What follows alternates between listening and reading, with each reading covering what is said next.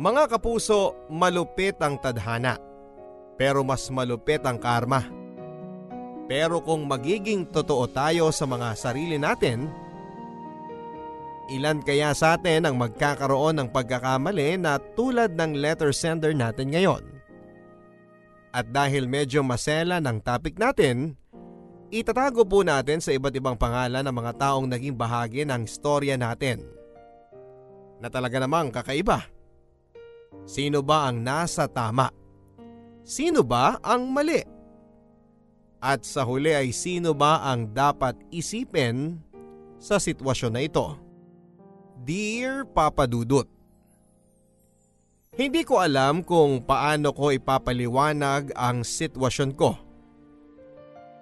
Isa po akong single mother at ang anak ko po ay wala pang isang taon. Kapag tinatanong ako ng mga tao kung bakit ako single mom, ay hindi ko talaga masagot ng diretsyo. Kung sasabihin ko ang totoo, magmumukha akong walang kwentang tao. At kung magsisinungaling naman ako, nakakapagod na. Pero ang pinakasimpleng explanation sa sitwasyon kong ito, single mom ako kasi hindi ako kasal at hindi na yata ako ikakasal sa tatay ng anak ko. Bakit? Kasi may kabit siya. Oo, Papa Dudut. Tama po ang nabasa ninyo. May kabit ang tatay ng anak ko. Matagal ko na rin alam, siguro mga tatlong buwan na. Pero dahil nga kailangan ko pa ng tulong niya sa bata ay hindi ko pa siya kino-confront. Kung tatanungin po ninyo ako kung kilala ko kung sino, kilalang kilala ko siya Papa Dudut. Pero bago ang lahat ay ikakwento ko muna kung paano kami nagkakilala ng jowa ko. At magpapakilala din po muna ako Papa Dudut. Ako ay si Joyce, I am 34 years old and I work as the creative manager ng isang small time na local brand ng cosmetics. Maliit lang ang market namin pero over the past 4 or 5 years ay lumalago na ang product line namin at medyo dumadami ang market, ang market base kasi marami na rin naghahanap ng local makeup na quality pero mura. So ang pangyayari sa buhay ko ay nangyari around 18 months ago. Anyway, dahil ako lang ang may hawak ng brand plus yung assistant ko, kami din ang humaharap sa suppliers na gumagawa ng mga tarpaulin at kung ano-ano pang collateral namin. Masaya kami kahit mabagal. Unti-unti pa rin kaming lumalaki. So anyway, naisip namin na baka panahon na para i-improve ang logo at ang packaging namin. Dahil naka-house kami sa isang maliit na office space, wala namang kaming receptionist. Pero meron kaming parang office assistant na nagpapapasok sa mga guest. Gumagawa ng kape at nag-aayos ng mga files namin. Siya rin ang dakilang utosan namin kapag gusto naming magpabili ng food at paminsan-minsan, pati personal errands ay ginagawa din niya. Maluwag kami sa kanya kasi nga masipag naman siya at wala siyang reklamo. At dahil bata pa siya at magiliw ay tuwang-tuwa din ang mga kliyente namin na kinakausap niya kapag nalilit kami. Ang pangalan niya ay Lina at masasabi ko na magkaibigan kami kahit papaano. Alam naming lahat na merong boyfriend si Lina na graphic artist. Ilang beses niyang ibinida sa amin yon pero dahil very quiet ang boyfriend niya ay hindi ito masyadong sumasama sa mga labas namin sa office. Minsan ko lang nakita yon at buong magdamag siyang walang sinabi sa amin. At impressed naman kaming lahat sa portfolio niya. Hi, I'm Joyce. Miss Joyce, this is Jeff. Ah, magandang hapon po, Miss Joyce. Wow, ang formal mo naman. Sasabihin ko sa iyo yung noong ko pang sinasabi kay Lina. Please call me Joyce. Hindi kailangan ng miss, nakakatanda.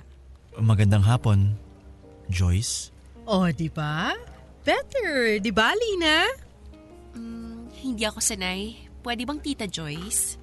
Pwede, pero papaluin kita. Anyway, iwan ko po muna kayo para makapag-usap kayo. Okay, thank you. Bye, babe. Anyway, nabigyan ka na naman ni Lina ng preamble. Tama ba? Yes po. Medyo marami kaming requirements at ito na yung catch. As of yesterday, no nag-meeting kami, balak namin na pang two months yung workload mo. Pero bigla nagkaroon ng invitation to be part of an expo. So... Kahapon yung deadline. Oo. Parang ganun na nga. Pero sa totoo, kung gusto namin na umabot doon sa expo, dapat matapos yung designs in two weeks para mapalitan namin packaging ng mga products. Willing naman kami ibigay yung cost mo at magdagdag ng konting-konti as rush fee. Talaga ba? Bago yun ah. Madalas ba tatawaran ka tapos wala pang rush fee? Ah, Tapos one year to pay. Well, yung isa kasi naming investor, medyo sikat siya eh. At kilala siya for fair practices sa trabaho kaya gusto niya ganun din kami. At agree naman kami doon. Parang joke pero G ako dyan. Great!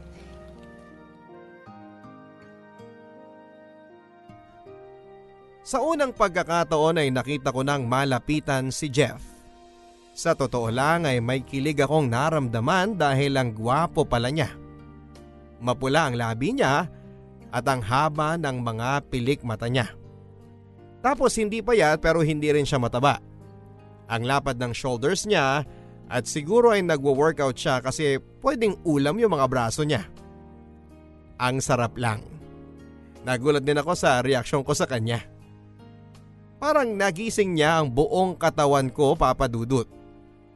Hindi ko inakala na may mararamdaman akong ganon lalo na't mas bata siya sa akin ng limang taon at hindi naman ako mahilig sa mas bata sa akin. Sa katunayan, yung last ko na relationship mga sampung taon yung tanda sa akin. Makisig din ang ex ko na yon pero in the end ay hindi din kami nagkaintindihan kasi gusto kong ikasal kami. Pero siya naman dahil may pinagdaanan ng divorce sa US ay ayaw nang ikasal pa. Two years na rin akong single nung nakilala ko si Jeff. Papadudot, hindi naman ako sobrang conservative. Sa katunayan, noong nag-break kami ng ex ko ay gumawa ako ng profile sa mga dating apps at once in a while ay lumalabas naman ako. Paminsan-minsan nga may ibang nagaganap bukod sa date. Kaya hindi ko masasabing tigang ako kaya ganon ang nararamdaman ko sa kanya. Iba lang talaga si Jeff. Tahimik siya pero kabagyo ang lakas ng dating niya.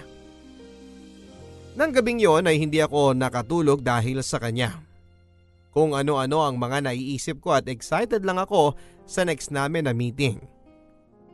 Pinilit kong isipin si Lina at paulit-ulit kong pinapaalala sa sarili ko na masaya sila sa relasyon nila. Pero nang gabing yon ay hinayaan ko nang lumipad ang imahinasyon ko sa kung ano ang pwedeng mangyari sa amin sa mga darating na linggo. Dumating nga ang next meeting namin at hindi ko alam pero dumating ako ng nakadress na medyo mababa at medyo maikli. Natural na pinansin ako ng mga office mates ko pero ang inakala nila may date ako sa gabing yon. Sinabi ko na lang na meron nga kasi sanay naman sila na malakas ang loob ko pagdating sa pagdidate. As usual, ibang pakaramdam ko noong mag-present si Jeff ng mga initial studies niya para sa logo at sa packaging namin. Madalas ay napaka-critical ko sa mga bagay na yan. Pero ngayon ay parang wala akong makitang mali sa mga ipinapakita niya. Nagandahan ako sa mga logo na ipinakita niya pero nagpupumiglas yung rational mind ko kasi alam ko na kung ibang graphic artist yon ay napakarami kong masasabi. Kaya naman nag-imbento na lamang ako ng comments at kung ano-ano ang sinabi ko na revisions maski walang kakwenta-kwenta ang request ko. Masipag na nagno-notes si Jeff habang nagsasalita kami at kitang kita ko ang pride sa mukha ni Lina dahil wala kami halos baril sa gawa ng boyfriend niya. Sa unang pagkakataon ay nases ko kung gaano sila kabagay. Masasabi ko naman na pwede dahil maputi at pitit si Lina. Halos 5 feet lang yata siya at walang masyadong hulma kaya maski anong isuot niya ay halos bumabagay sa kanya. Hindi naman ako naiinggit kay Lina noon pero nasabi ko tuloy hindi pala nakaka-intimidate ang itsura niya lalo na kung itatabi mo sa mga babaeng katulad ko. Mga 5'4 lang naman ang height ko pero mas matangkad ako than most women. Hindi ko masasabing payat ako pero dahil malaki ang hinaharap ko, hindi naman halata na medyo may tiyan din ako. Pero dahil nag-gym ako, na-maintain ko naman ang curves ko, si Lina, eh typical Pinay na very straight ang buhok niya. May pagkamorena din ako pero madalas akong nakakatanggap ng compliment, lalo kapag nasa beach at nakabikini. Maraming nagsasabi na ang ganda ng kulay ko at pantay na pantay daw talaga. Kaya naman naglaro din sa pag-iisip ko na kung merong mas bagay kay Jeff, ako yata yon. Bukod sa mga nabanggit ko na traits niya, matangkad din kasi si Jeff siguro mga 5'10 din siya. At maski payat si Lina, e mukha siyang patpat kung katabi niya ang boyfriend niya.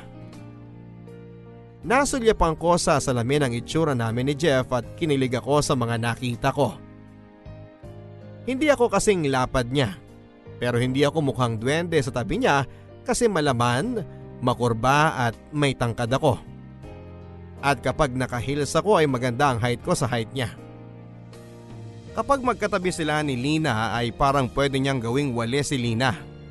Sobra ang guilt ko na naramdaman ko sa mga naisip ko.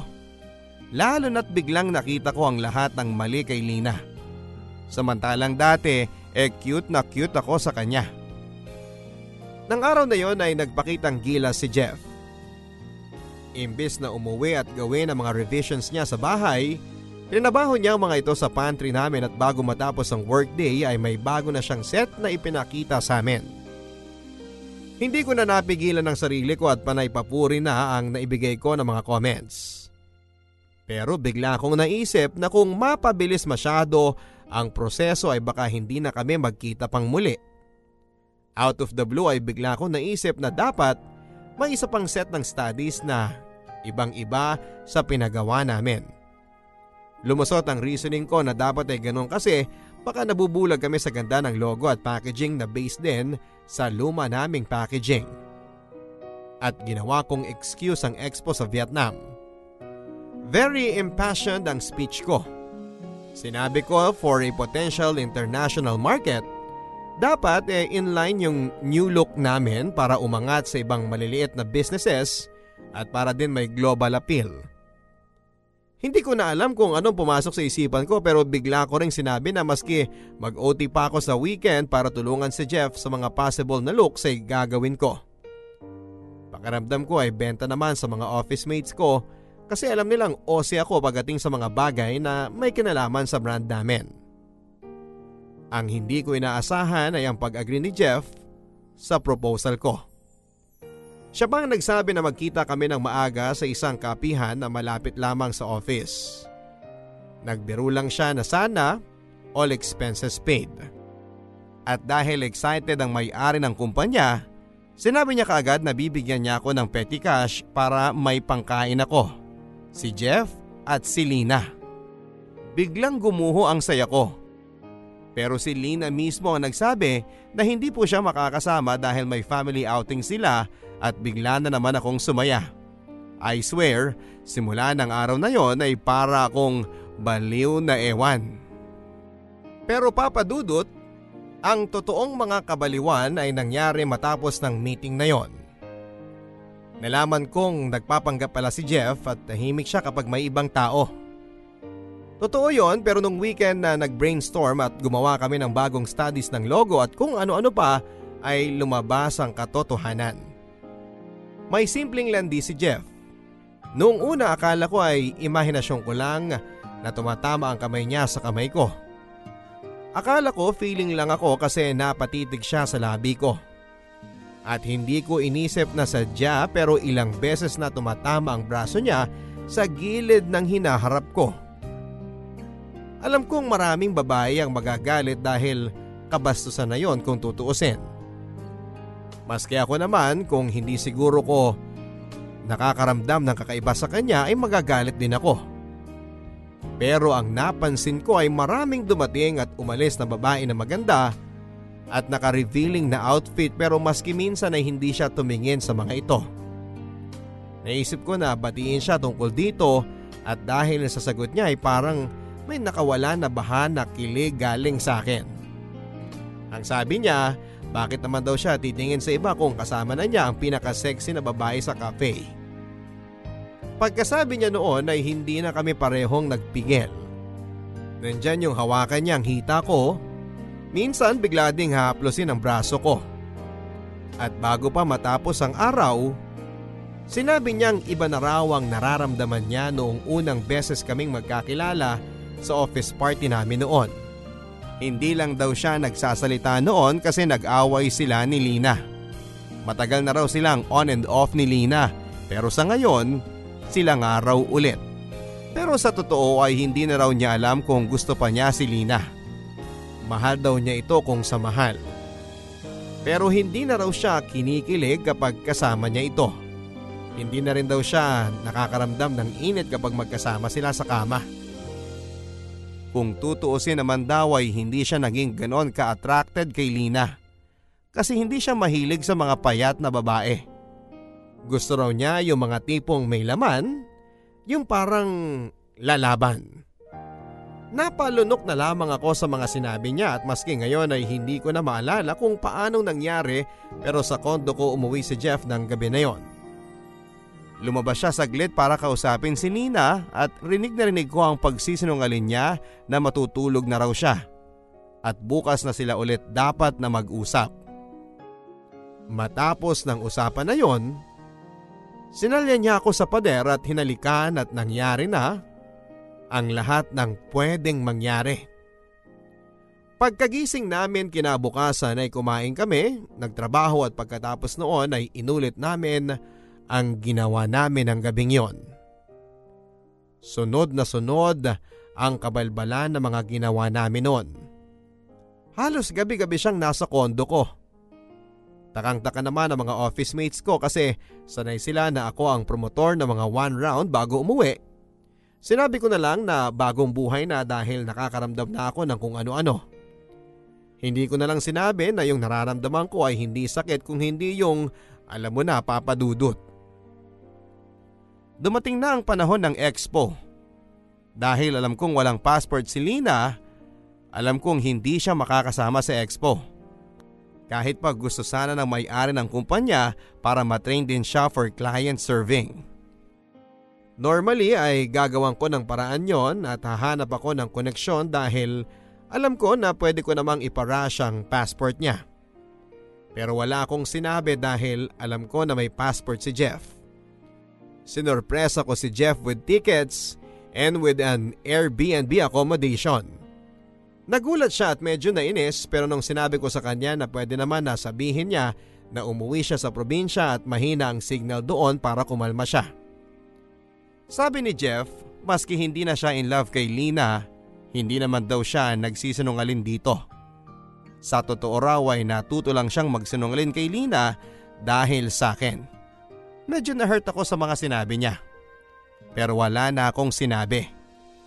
Narinig ko na lang na gumagawa na siya ng kwento niya kay Lina. Ibang klasing tumbling ang ginawa ko noon para maging smooth sailing kami sa trip na yon papadudot. Ako mismo ang nagbook ng hotel ng boss ko at ng assistant niya at ng assistant ko. Nang malapit na kaming umalis ay doon ko sinabi na first two nights lang kami magkakasama. Dahil niyaya ako ng high school friend ko na doon na nakabase na makitira sa kanila. Buti na lang at walang nagtanong kung sino o saan dahil wala akong masasabi. Sabay nagpaalam na rin ako sa boss ko na mag extend ako ng 4 days kasi saktong 7 days ako noon. Sinigurado ko rin na malayo man, accessible pa rin ang tinitirhan namin ni Jeff dahil sa last day ng expo siya darating. Dinasalan ko lahat ng santo ng araw na yon kasi ang isa kong pagkakamali ay halos magkasunod ang alis ng flight ng mga kasama ko sa dating ng flight ni Jeff. Sobrang stress ako noon. Pero hindi naman sila nagpang-abot at nakaalis kami ni Jeff sa airport nang walang nakakakita sa kanya. Yun na siguro ang isa sa mga pinakamasayang trips ko sa abroad. Ang sarap na maka-holding hands in public, ang sarap na pwede ko siyang halikan at pwede kaming magkayakap ng walang kaba. Once lang siyang tinawagan ni Lina at ang sabi lang niya napakahina talaga ng signal sa Sorsogon. Hindi ko alam kung bakit pero tawang-tawa kami sa joke na yon. Kahit alam naming niloloko namin si Lina. Three days lang din si Jeff doon para hindi naman halata na pareho kaming wala sa parehong mga araw. Pero nang last day niya doon, nagulat at natuwa ako sa mga sinabi niya. Baby cute? Yes, baby Pogi. Happy monthsary! Ano? One month na tayo, di ba? Inuwi mo ko sa condo mo tapos binihag mo ko. Wow, ako talaga yun ng bihag. Ang lagay pala ako? Ay, hindi ba? Ikaw kaya yung flirt ng flirt sa akin. Hindi ko mapigilan eh. Iba yung kamandag mo. Kamandag? Kamandag talaga. Ang sweet ko kaya. Ha? Si Lina. Siya ang babaeng sweet. Ikaw? Iba ka. Hindi lang basta sweet. Maalindog ka. Mwah. Dapat ba ako ma-flatter? Oo naman no. Nakaka-flatter yun kasi ang lahat ng lalaki akala nila gusto nila yung sweet. Hindi nila alam iba yung sarap na may kasama kang babae na palaban sa lahat ng bagay. Lalo na sa... Uy, ano ka ba? Uy, kinikilig, nagbablush. Sira ulo. Baby Pogi, Yes, baby cute? kung one month na tayo, paano kay ni Lina? Hindi ko nga alam eh. Kasal ng ate niya next next week. Tapos birthday niya. Ayoko naman makipag-break sa kanya nang may okasyon. Basta, promise ko sa'yo gagawin ko ng paraan. Magugulat ka na lang isang araw. Ikaw na yung sinusundo ko sa office niyo. Baliw. Siyempre, hindi pwede yun pag tayo na. Ayoko naman makagawa ng gulo, no? Ay, oo basta. Bahala na. Wala akong pakialam sa kanila. Pero seryoso ka? You'll make an honest woman out of me? Oo, Joyce. Aminado naman ako na masaya tong medyo pilyo natin relasyon pero gusto ko naman na maging legit na tayo. I'm so glad to hear you say that. Sa panahon na yon ay naniwala ako kay Jeff kasi parang seryosong seryoso siya. Pero aaminin ko na sa bawat araw na nakikita ko si Lina, may guilt akong nararamdaman. Nakakalimutan ko lang to kapag dumarating na si Jeff sa kondo ko na minsan pa eh sobrang late kasi hinahatid pa niya si Lina. Pero ang mahalaga, magsasama na naman kaming dalawa. Nalaman ko lang na hindi na rin masyadong naitatago ni Jeff ang sitwasyon nang nag-open up na si Lina. Nang minsan akong napasabay sa kanila ng assistant ko. Akala ko kung ano lang ang pinag-uusapan nila kaya ako pa ang nagtanong in the spirit of pagpapanggap. Anong usapan niyo dito? O Lina, bakit parang galing ka sa iyak? Ay nako, Miss Joyce. Usapang puso. Si Jeff kasi eh. Jeff? Oh, your boyfriend. Oo. Naalala niyo siya? Oo naman. Grabe ka naman. Anong problema? Sabi ko sa kanya, malamang may babae yun. Ha? Bakit? Paano mo nasabi? Nagbago na po kasi siya. Cold na siya minsan. Tapos, laging cannot be reached yung phone niya. At saka madalas, parang wala siyang ganang makipagkwentuhan sa akin. Pwede ba akong maging brutal, Lina? Baka hindi naman dahil sa ibang babae. Ganun lang ang lalaki. Minsan nagsasawa. Minsan walang rason. Ayaw lang nila. Or baka naman pinapressure mo siya na gumawa ng isang bagay na ayaw naman niyang gawin. Tinanong ko po siya kung kailan siya magpo-propose nung kasal ng kapatid ko. Gosh! Lina, kinuwento ko naman sa inyo na ginawa ko yan, di ba? Tignan mo, iniwan ako ng boyfriend ko na yon. At eight years kami, ha? Sabi naman po niya, soon daw. Pero ganyan siya sa akin. Kaya nga, naniniwala ka naman. Ay nako, Hindi ko alam kung ano ang gagawin ko matapos kong marinig yon papadudot. Para akong sinaksak diretsyo sa puso. At dahil diretsyo naman ako magsalita, Yung mismong gabing yon ay kinausap ko si Jeff at sa unang pagkakataon ay nag-away kami. Hindi daw niya maintindihan kung bakit hindi ako makapaghintay. Five years na raw sila ni Lina kung tutuusin at natural lang naman daw na medyo mahirapan siyang makipaghiwalay. Nagalit siya kasi hindi ko raw kayang habaan ng PC ko. Kung tutuusin naman daw ay magsi 6 months pa lang ang relasyon namin. At dahil gusto kong maniwala na strong naman ako ay wala na akong sinabi pa.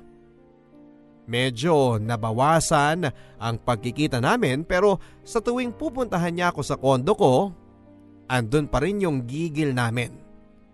Yun nga lang, maingat na kami pareho sa mga bagay na pag-uusapan namin. Pero tao lang din naman ako papadudot. Umabot din ako sa punto na hirap na hirap na ako sa tuwing makikita ko si Lina na umiiyak sa assistant ko kapag nagla-lunch sila sa pantry. Iniwasan ko nang sumabay sa kanila at para lang hindi ako mahalata ay binalik ko na ang pag-aaya sa mga taga-office na mag one round. Minsan ay hinahayaan kong maghintay si Jeff dahil naiinis ako na hindi pa niya break si Lina para maging malaya na kami. At sa totoo eh mahal ko na siya. Mahal na mahal ko na siya. Kaya naman naisip ko bigla na itigil na ang pills ko. Papadudot, kahit sinabi ni Jeff na makamandag ako, para sa akin ay mas makamandag siya. Naniniwala ako na rational naman akong mag-isip pero hindi ko alam kung bakit umabot sa punto na parang desperado na ako sa kanya. At dahil healthy naman ako ay gumana ang naisip ko. Isang buwan matapos kong itigil ang pills ko ay nabuntis ako. At dahil nga parang wala na ako sa sarili ko ay ginawan ko rin ang paraan para maisip ni Lina na dapat na siyang mag-resign. Halos araw-araw na rin naman siyang may sablay at once a week na siyang mag-absent. Kinausap ko siya ng masinsinan at bago matapos ang usapan namin, nag-decide siya na siya na ang makikipag-break kay Jeff. Sinigurado ko na hindi ko siya pipilitin. Sinigurado ko na hindi siya ang makakaisip nun. At sinigurado ko na maisip din niyang magpahinga muna. Na siguro ay umuwi muna siya sa probinsya. Hindi nga nagtagal at sinabi sa akin ni Jeff na wala na nga raw sila. Sa una, nagselos ako kasi nakita ko na na may lungkot siya. Pero inisip ko lang na normal lang naman yon dahil may pinagsamahan naman talaga sila. Medyo nagsisisi din ako sa pagbubuntis ko kasi naisip ko kung noon ko pa sana kinausap si Lina eh baka noon pa sila nag-break. Pero pakiramdam ko okay na rin kasi sa loob-loob ko ay eto ang magiging susi para pakasalan niya ako at para hindi na siya magloko. Hindi nagtagal nang nadatnan niya akong nagsusuka sa banyo. Siya mismo ang nagsuggest na bumili kami ng pregnancy test at nang nakita niyang positive ay siya din mismo ang nagsabi na magpunta kami sa OB. Tuwang-tuwa ako kasi hindi man lang niya naisip na sinadya ko to. Sinabi din ng OB na minsan hindi 100% effective ang pills. After that first visit sa doktor ay nagbago na naman si Jeff. Para siyang batang naghihintay ng Pasko. Lalo siyang nagsipag sa trabaho at kung ano-ano ang binibili niyang mga bagay para sa baby namin. Hindi rin niya binabanggit si Lina. Parang wala na sa kanya yung 5 years silang nagsama at iniwan siya nito. Akala ko yun na ang simula ng happily ever after ko dahil sinabi din niya na dapat siguro isimulan na namin na magpakita na magkasama kami. Baby mama, Magaling ka naman na gumawa ng kwento. Simulan mo na kayo magkwento sa mga office mates mo bago lumaki ang tiyan mo. Grabe. Parang sinabi mo naman na sinungaling ako. Hindi ba? Hindi ka nakakatawa. Bad joke ba dahil sa hormones? Hindi. Bad joke lang talaga yon. At saka nagsinungaling lang naman ako kasi ayaw mo makipag-break kay... Oops! Bawal ang bad word. Bakit? Hindi ka pa ba over sa kanya? After two months, over na. Pero kapal niya eh. Ako pa iniwan niya? Kung tutuusin siya yung dapat iniwan ko. Boring niya eh. Wala siyang alam gawin kundi magsini. Nakahiga lang siya lagi sa kama. Hindi katulad mo. Maski buntis, fight. Yan lang ba talaga ang gusto mo sa akin? At saka grabe ka naman. Maski karibal ko si Lina, minahal ka naman noon. Sa palagay mo, bakit ka nakarami ng trabaho sa amin? Siya ang nagreko sa'yo. Alam ko naman yun. O ano, balikan ko siya. Gagi, mas marami akong contact. Ako bahala sa'yo. Yan naman ang gusto ko sa'yo eh. Ginawa ko ang sinabi ni Jeff. Unti-unti kong sinabi sa mga office mates ko na may dinedate ako kaso ay hindi ko alam kung tama ba. Nagpakipot pa ako at hindi ko sinabi kaagad kung sino. I made sure na magmukha akong very turn sa kanilang lahat. At nang sobrang curious na silang lahat ay nag-imbento na naman ako ng bagong storya. At dahil chismosa ang assistant ko, sa kanya ko sinabi ang fake news na nakita ko kasi si Jeff at nagkwekwentuhan kami at naawa ko sa kanya kaya nagkita kami ulit at siya actually ang lalaki na na kinaka-turn ko. Pinalabas ko dahil office mate namin si Lina ayaw ko sanang patulan ang mga yaya ni Jeff. Sinabi ko na nilalabanan ko ang nararamdaman ko kasi ayaw kong ma-in love. Naglabasa ng mga tanong kung single nga ba si Jeff. At syempre, ang sabi ko ay oo. Tinanong din ng assistant ko kung totoo ba na ng babae siya noong sila ni Lina. At doon na naman pumasok ang bagong kasinungalingan. Sinabi ko na naging praning lang si Lina kasi gusto na niyang magpakasal pero hindi pa handa si Jeff. Sinabi ko sa kanila na baka nga hindi marrying type si Jeff. Sinabi ko rin na naging odd sa kanya si Jeff dahil sa kakapilit niya na magpakasal na sila. Sa isang banda ay may katotohanan naman talaga na nagsawa na si Jeff sa kakakulit niya pero syempre hindi ko naman pwedeng sabihin na noon pa man ay kasama na ako sa kwento nilang dalawa. Nakahinga ako ng malalim kasi unti-unti silang nakisimpatya sa akin. At siguro dahil nagteatro ako nung college, kahit papaano ay may husay ako sa pag-arte. Naniwala silang lahat na isa akong lonely woman na nag-hesitate na pumatol sa ex ng office mate namin. Ang naging solusyon ng boss ko ay yayain si Jeff na lumabas na kasama kami. Doon ako kinabahan kasi baka hindi maalala ni Jeff ang story namin.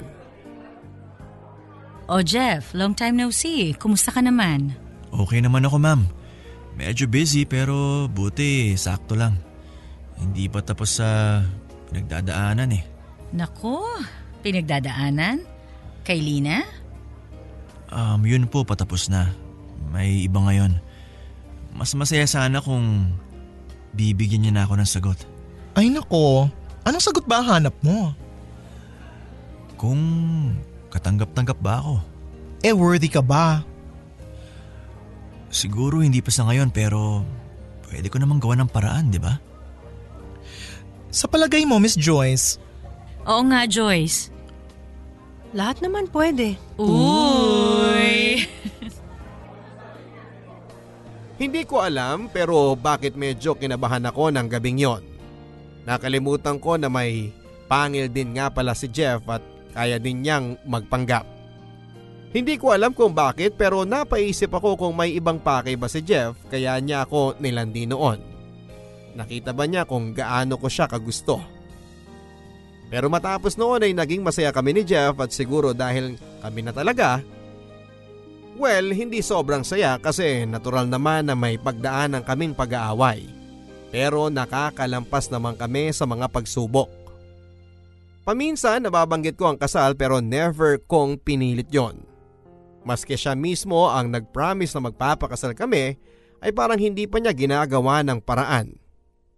Medyo nagparamdam na nga ako nang nag-order ako ng Certificate of No Marriage online.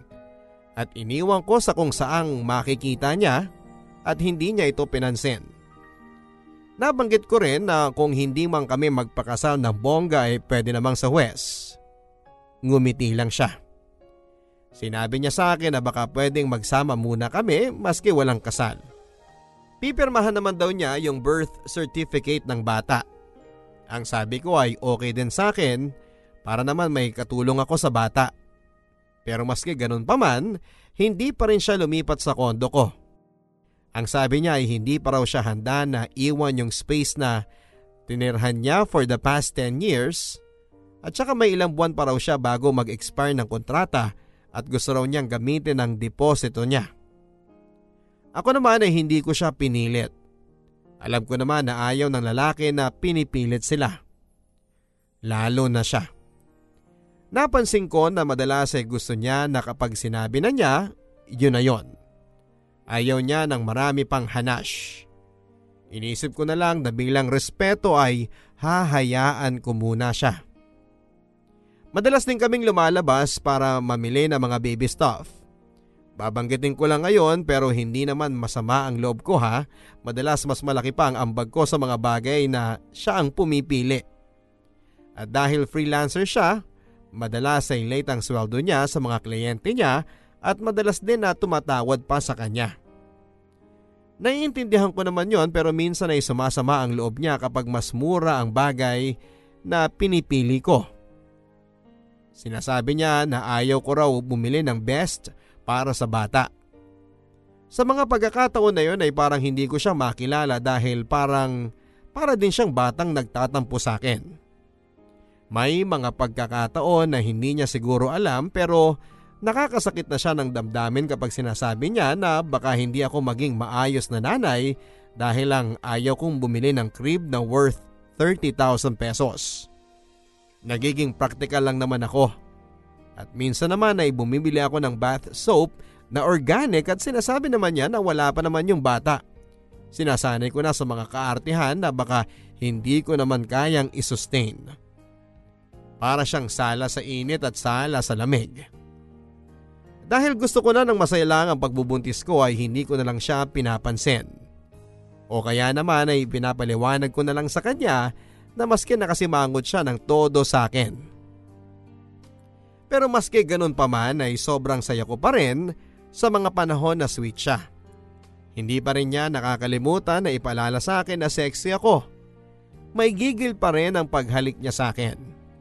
Lagi din siyang may dalang pagkain para sa akin galing sa mga meeting niya o mga kung ano-ano na bigay sa kanya ng mga kliyente niya.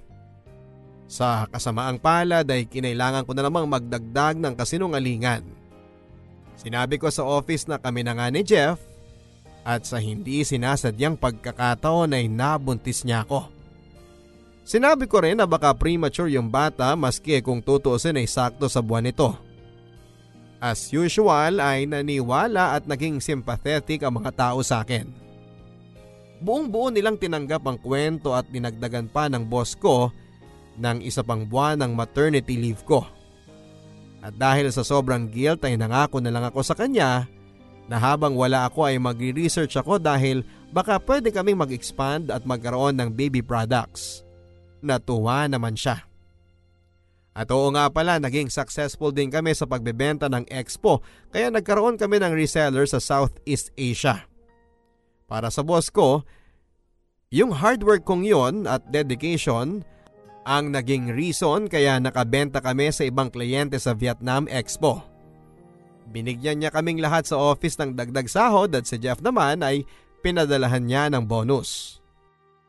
Sa totoo ay parang napakalayo na rin ang mga pangyayari na yon sa isipan ko. Mas naiisip ko si Lina. Naisip ko kung paano nga ba siya trinato ni Jeff noon. Kung pinaramdam din ba ni Jeff na parang hindi siya sapat minsan. Alam ko naman na hindi yon sinasadya ni Jeff. Na baka dahil lang sa stress at sa pagod, kaya niya nasasabi yung mga nasasabi niya. Pero naisip ko na hindi kami magkasing lakas ni Lina. Alam ko na mas malakas ang personality ko kaya kapag napagsasabihan siya ni Jeff noon ay mabilis siyang naiiyak. Naisip ko rin na kaya din naman siguro na-attract sa akin si Jeff ay mas kaya ko siyang dalhin. So kahit na nag-overlap kami ni Lina, mas bagay kami ni Jeff. Dumating na ang buwan ng panganganak ko. At dahil ayaw ng Obi na palakihin ang bata sa tiyan ko, Nagmukha naman na medyo premi ang baby. Wala namang nagtanong kung talaga bang premature. At ang saya ko sa baby ko. Napakagwapong bata at pinangalanan kong Jeffrey Matthew. Pero kasabay ng masayang kaganapan na to, naging masalimuot naman ang pagsasama namin ni Jeff. Papadudot. Umasa kasi ako na kung lalabas na ang bibi namin at kung lalaki naman ito ay mas mapipirme na siya sa kondo ko. Umasa ako na magiging mas sweet pa siya sa akin. Parang noong bago pa lamang kami. Imbes ay naging mas mailap pa siya. Hindi pa rin siya lumipat sa kondo ko katulad ng pangako niya at maski minsan ay hindi niya nabanggit ang pagpapakasal. Una akong kinabahan nang bumisita siya ng late na amoy pabango ng babae. Alam na alam ko yung amoy na yon kasi yon ang pinakamahal sa mga pabango namin dahil oil-based yon. Hindi ko alam ang mararamdaman ko kaya tinanong ko sa kanya kaagad kung bakit yon ang amoy niya. Sinabi niya kasi na nagyoyosi yung kliyente niya at sinabi niya na may baby na nga siya. At ang sabi raw nito ay mag-spray na lang siya ng pabango. Laking gulat nga raw niya nang nilabas yung pabango namin at natuwa pa raw yung kliyente nung binida niya na siyang gumawa ng packaging nito. Tumango lang ako habang nagkikwento siya. Bumalik sa alaala ko na hindi lang ako ang magaling magsinungalin. Sa mga sumunod na araw ay lalo akong nakaramdam ng kakaiba. May mga gabi na nagsasabi siya na dadaan siya para tulungan ako sa bata pero hindi na lang siya darating kasi raw ay nakatulog siya sa bahay niya. Kapag pinapaalala ko naman na pwede naman siyang lumipat, eh kung ano-anong excuse naman ang ibinibigay niya. Napansin ko na madalas na cannot be reached ang telepono niya. Lalo na pagkatapos niya akong tawagan para mag-cancel o magsabi na nakauwi na siya. Naalala ko na na ganon ang modus niya kay Lina. Tatawagan niya si Lina noon habang andun siya sa bahay ko tapos eh pagkatapos ng usapan nila, papatayin niya ang telepono. Naisip ko bigla na malamang ay may mga pagkakataon na tumatawag din si Lina sa kanya para lang maglambing pa ng konti o dahil may nakalimutan na ibilin. Tapos malulungkot o maiinis ito siguro dahil nakapatay na ang telepono ni Jeff. Hindi ko na napigilan ang pag-iyak ko nang sinabi niya na uuwi siya ng probinsya at mahina ang signal sa Sorsogon. Nakita niya siguro yung lungkot at duda sa mukha ko. Kaya bigla siyang kumabig at sinabi niya na totoo raw ang sinasabi niya. Nung weekend na yon ay tinutukan ko ang social media accounts niya for any sign na may iba siyang kasama. Pero masking isang tag na photo ay walang lumabas. Naisip ko na siguro nga ay nasa Sorsogon siya. Kasi wala namang internet sa bayan nila doon. Pero hindi ko alam kung bakit ako napadpad sa account ni Lina. Nasa Palawan si Lina. Sa post niya ay sinabi niya na mahina ang signal doon. At sinabi din niya na pwede ang second chances sa kanya pero dapat ay ayusin muna ng mga taong involved ang mga buhay nila. Pero sa mga pictures niya ay puro bagong mga office mates ang kasama niya pero laging merong tagakuha ng picture. Halos wala silang selfie na kuha. Mukha akong baliw talaga noon papadudot. Buti na lang at may yaya na akong nakuha at maski papaano ay nakakatulog na ako. Pero patuloy yung pagmamanman ko ng social media ni Lina. At sa huling araw nila doon, doon ko nalaman na may babae nga siya. At si Lina nga ang babae na yon. Sa isang picture nila sa airport ay may suot si Lina na malaking jacket na maganda ang brand. Hindi nirelease ang jacket na yon sa Asia kasi pang European autumn kasi ang style nun. Binili ko yon kay Jeff kasi bagay na bagay sa kanya at sakto yon para sa malalamig na office o malalamig na airport. Hindi ko naman sinasabi na si Jeff lang ang may ganon sa buong Pilipinas pero ang laki kasi ng jacket para kay Lina. At bigla kong naalala na yung oil-based na perfume namin ang favorite ni Lina. Papadudot wala akong maiyakan ng araw na yon kasi nagsinungalin ako sa lahat. Tanging ang anak ko lang ang nararamdaman ko na pwede kong maging kakampi sa buhay ko. Matt, pasensya ka na sa mama mo na baliw ha. Umibig kasi si mama kaya nagkaganito. Pero promise, hindi ako magiging baliw sa lalaki habang lumalaki ka. Ikaw lang ang tututukan ko. Pasensya na talaga ha. Tao lang. Hindi ko pa nga rin alam kung paninindigan ko na premature kang baby hanggang sa pagtanda mo. Pero siguro wag na lang kasi. Baka magka-problema ka pa medically kapag yun ang kinlaim natin sa buhay mo. Yun lang. Baka lumaki ka na walang daddy, ha? Hindi ko kasi alam kung anong balak ng tatay mo. Kung tutuusin, kung di ko pa pinilit si Lina na maghiwalay sila, baka kabit pa rin ako ngayon. Though kung tutuusin, si Lina ang kabit niya ngayon. Pero hindi ko alam ang gagawin ko, baby. Hayaan ko na lang ba? O ipaglalaban pa ba ni Mama? Papadudot yan siguro ang tinatawag nilang karma. Masakit at malupit. Pero ano ba ang pwede kong gawin? Kung kayo ba ang nasa posisyon ko ay ilalaban niyo pa rin ba? O pakakawalan niyo na siya? Hindi ko lang maintindihan kung bakit parang hindi siya masaya sa akin. Ibinigay ko naman ang lahat. Hindi ko siya pinilit at hinayaan ko siya sa kung kailan niya gustong bumisita sa anak niya. Hindi ako nagdemand ng pera o kung ano paman. At maski anong sabihin niya sa akin ay hindi ko siya inaaway. Tapos babalik lang pala siya kay Lina. Ano bang meron si Lina na wala ako? Yan ang hindi ko maintindihan. O gago lang ba talaga si Jeff? Pinaglalaruan lang ba niya kaming dalawa? Tanga ba kaming pareho na ma-in love sa lalaking katulad niya? Do I deserve this, Papa Dudut? Nasasaktan forever ang inyong kapuso at kabarangay, Joyce.